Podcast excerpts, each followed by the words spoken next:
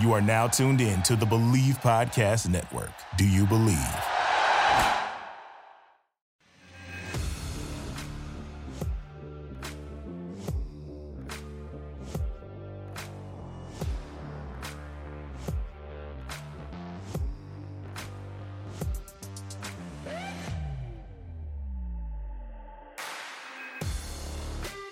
Welcome to the Herd and 10 podcast. Here's your host, Jake Fortinsky.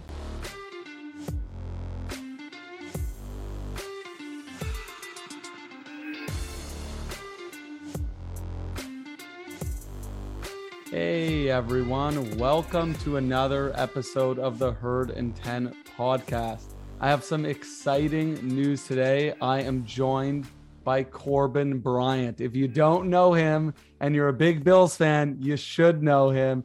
He's a seven year NFL veteran, defensive tackle, played for the Bills for almost five years, um, had some great success with the Bills.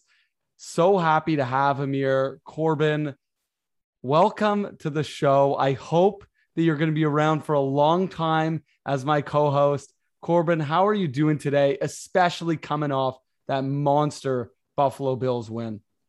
Jake, doing wonderful. Thanks for having me on. And thanks to Bills Mafia for welcoming me back into the fold. You know, it's been, you know, I had a great five years there, a lot of fun. So I'm ready to just dive in and just give you guys my take on what the Bills have been doing. And you can follow me on Twitter at cbryant198. And you can also follow me on Instagram at Corbin Bryant 97. Let's go, Bills Mafia. Let's do it.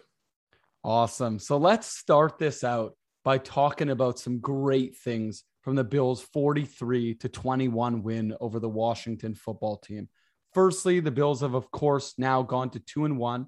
They're leading the division, and the expectation is that they'll be continuing to lead the division until the playoffs. Let's talk about Josh Allen here. He goes 32 for 43, 358 yards, four touchdowns passing, puts down a rushing touchdown. He went crazy. And I'll say this last week I was talking about, I was a little nervous. He wasn't looking like that MVP that he had looked last season, but he comes out and he just goes crazy against Washington. What do you think of this? Is this now what we should expect from Josh Allen game in, game out? Oh yeah, def- definitely. Like everybody needs to hold their horses a little bit. Okay, this is the third game of the season.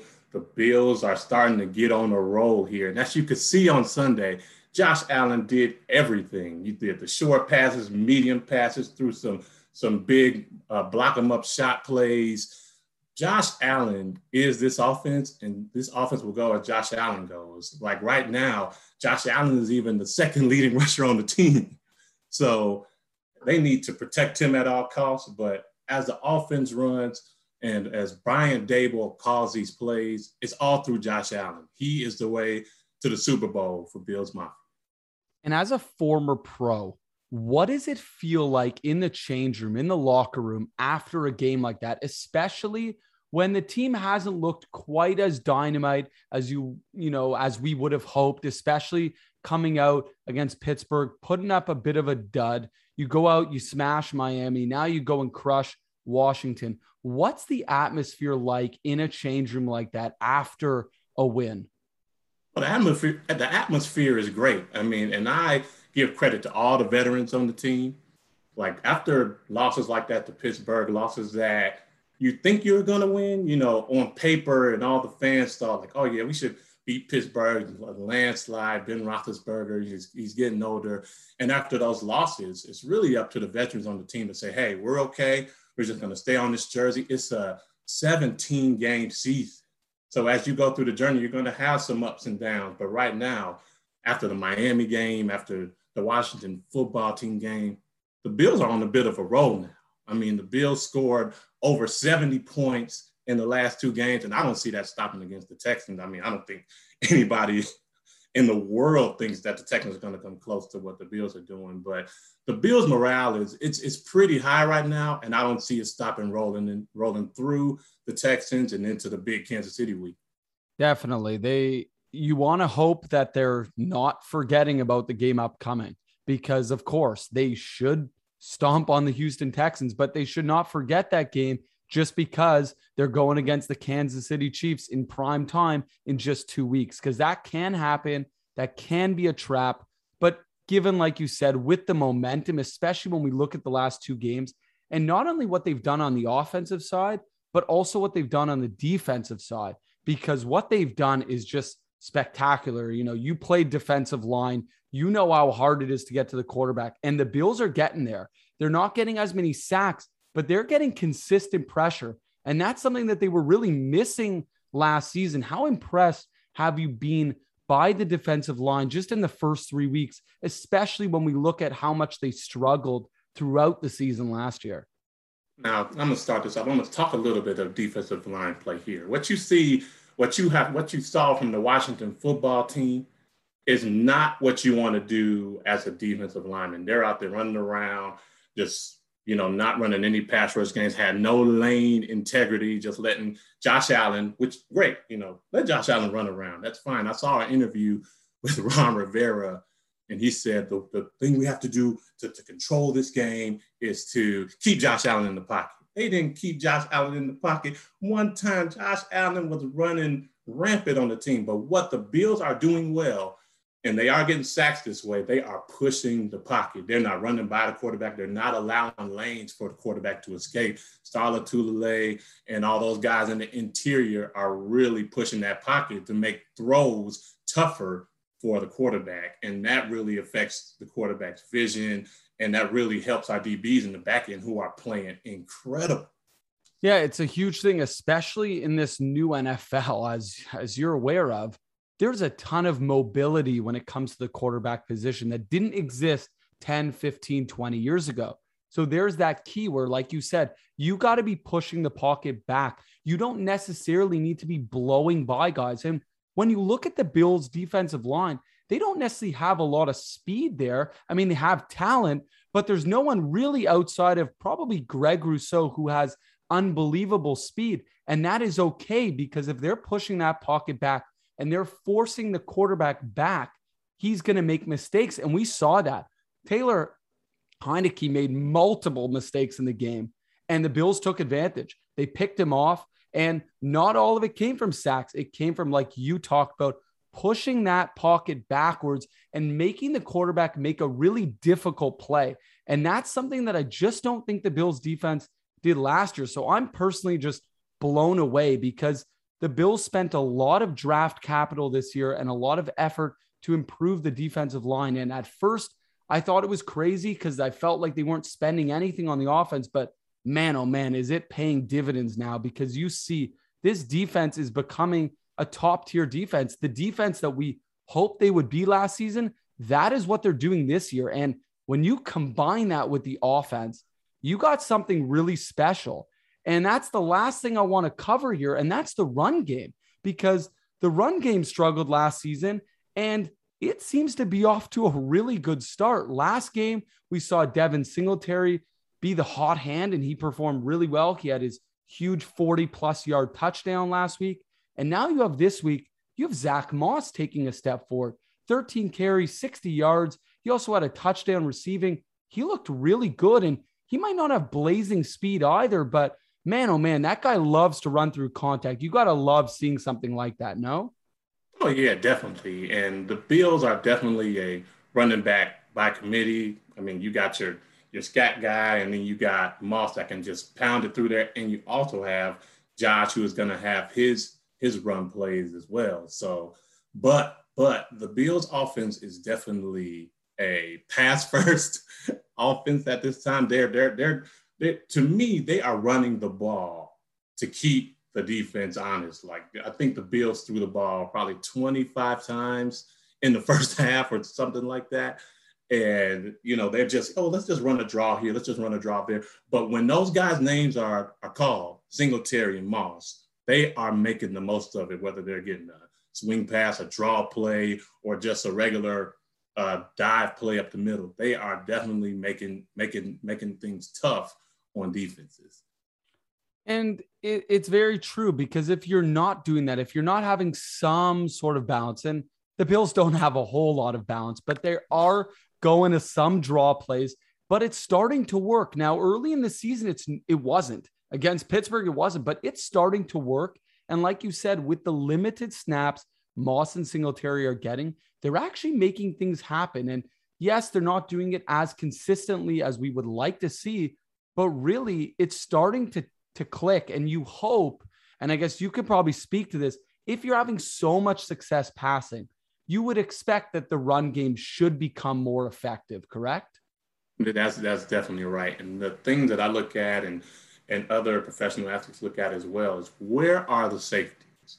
Like if the safeties are deep, you know, you will see Josh Allen. I saw that a couple times on Sunday where he would come to the line and say, okay, the safeties are deep. Let's just run the ball. Because when the safeties are deep, there's not that many guys in the box and they'll bring a tight end there and they'll run the lead draws right up the middle. But once the safeties they start creeping down, you start running the ball a little bit. You see Moss and you see Singletary getting those six, seven yard plays. That's when you change it up and you throw the ball deep. And that's something that Josh Allen has been doing a, a, lot a lot better this year as well. And something that you, you can see the veteran coming out of him to the point where he pretty much commands this offense. And it's it's it's a pretty sight. Definitely. It's it's amazing seeing this. And you know, we were talking about this before, but it's been hard as a Bills fan, as a former Bills player. The Bills have had a lot of rough years and they've been looking for that quarterback. And it seems like Josh Allen is that guy. And I love to hear that you talk about that, that he's playing like a veteran. I mean, he hasn't been in the league that long. He doesn't have that many starts, but he already is taking full control. He's checking things down, he's changing the audibles, and he's doing it so confidently. So you got to be really just impressed with the man he has become. He's obviously gotten paid big time, and it seems like it's well deserved because he is leading this team and they're looking like how you had said a perennial playoff team. And I mean, sky's the limit at this point. But look, I'm, we're going to end this part here. And when we get back, we'll be talking with Matt Bove of WKBW. Really excited to be talking to him. It actually might be Beauvais. I think he might be French, not 100% sure, but we'll see um, in just a moment. So we're going to take a quick break. And when we get right back, we'll be talking with Matthew Beauvais. Thanks.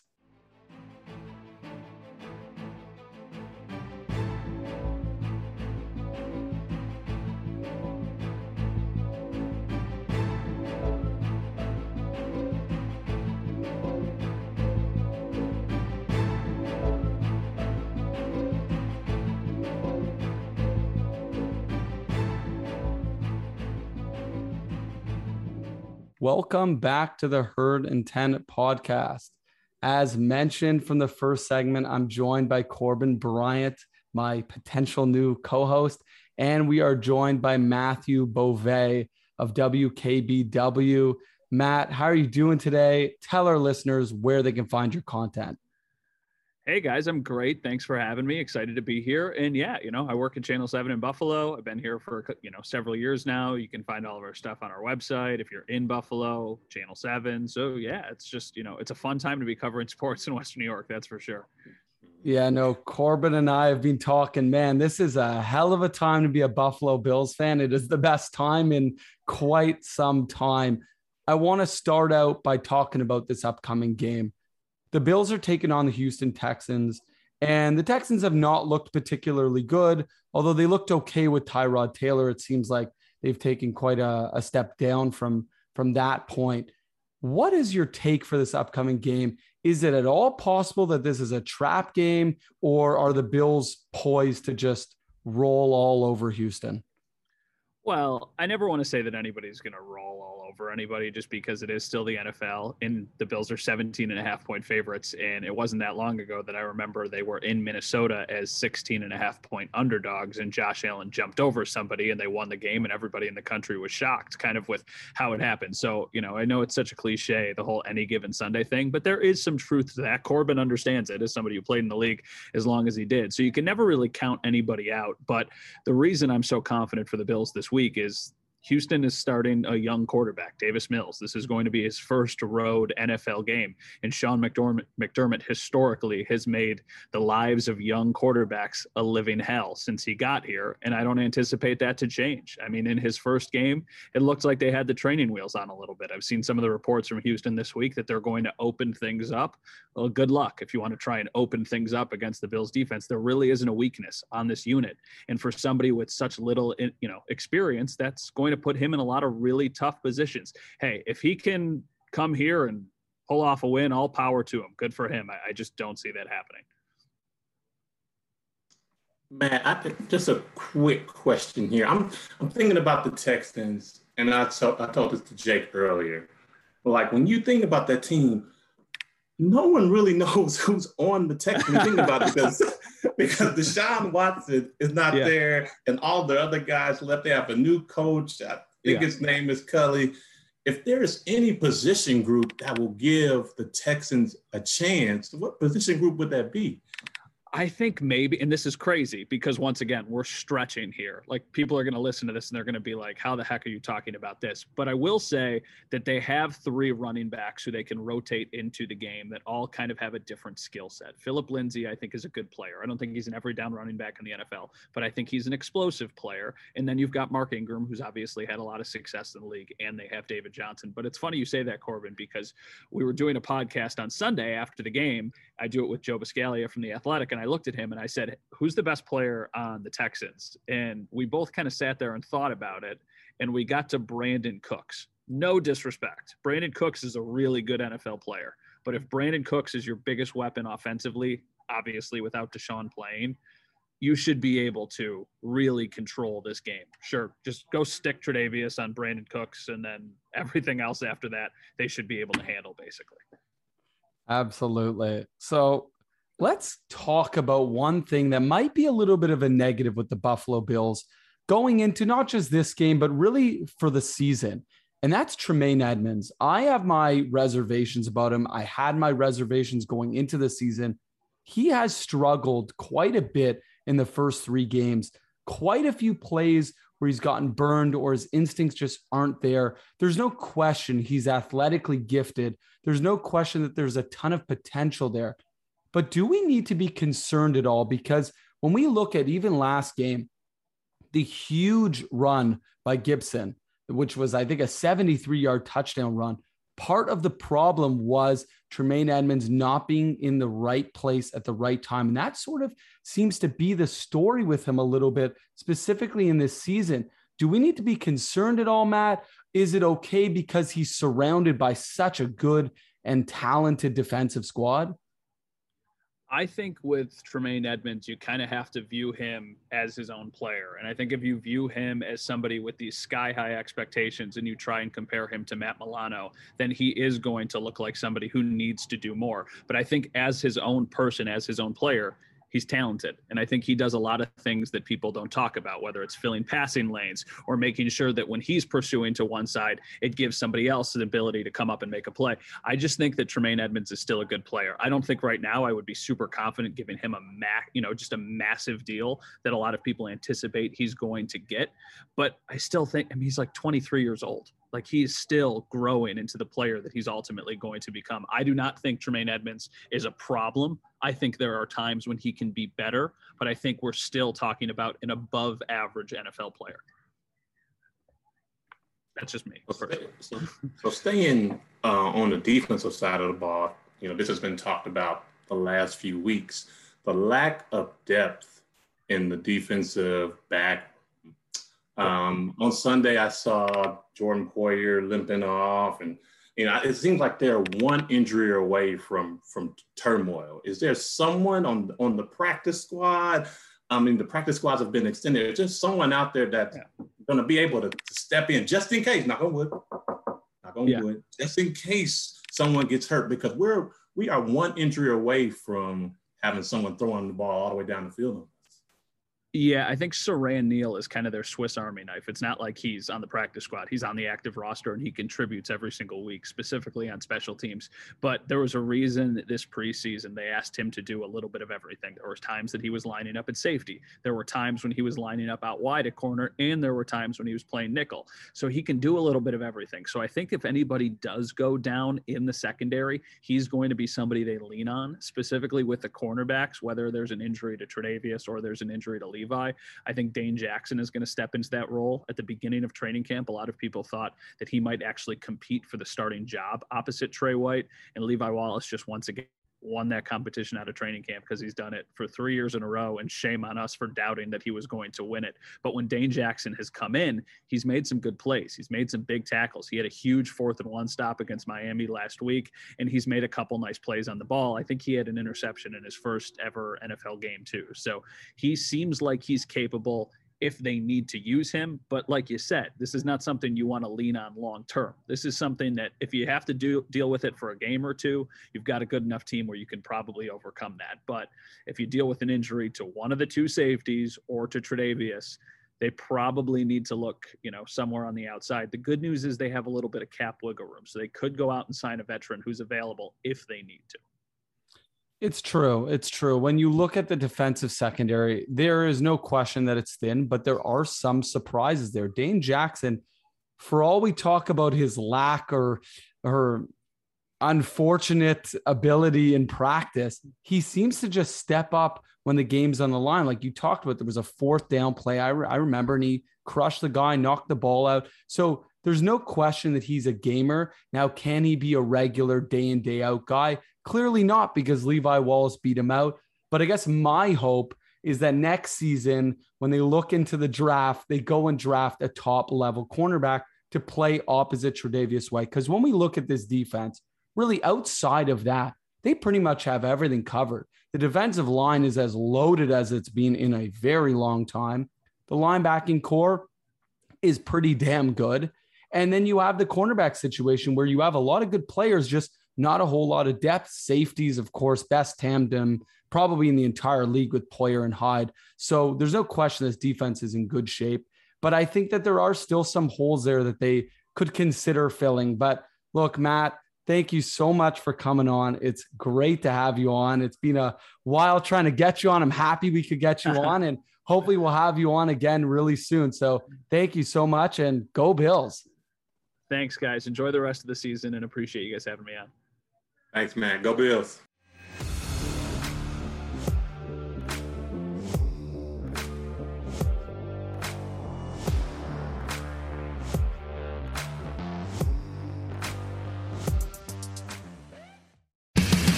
Hey, football fans, it's Chris Phillips of the Ball Hawks Podcast. Come join myself and my co host, Steve Fisher, as we dive into all the biggest NFL news, games, stories, free agency, we have it all, including weekly rundowns of our favorite teams, the Seattle Seahawks. Wilson wants it all. Deep ball. Metcalf got it. And Baltimore Ravens. And Lamar Jackson trying to run away from some people. Still on his feet. Ball Hawks Podcast, where weird food takes and movie opinions meet expert NFL analysis.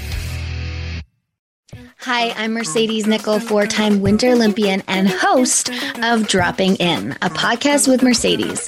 This is a podcast where I interview a bunch of different people. I get the good, the bad, and the ugly, as well as I share my stories along the way. Now you can drop in at droppingin.com or subscribe on Apple, Spotify, and YouTube. I'll see you soon.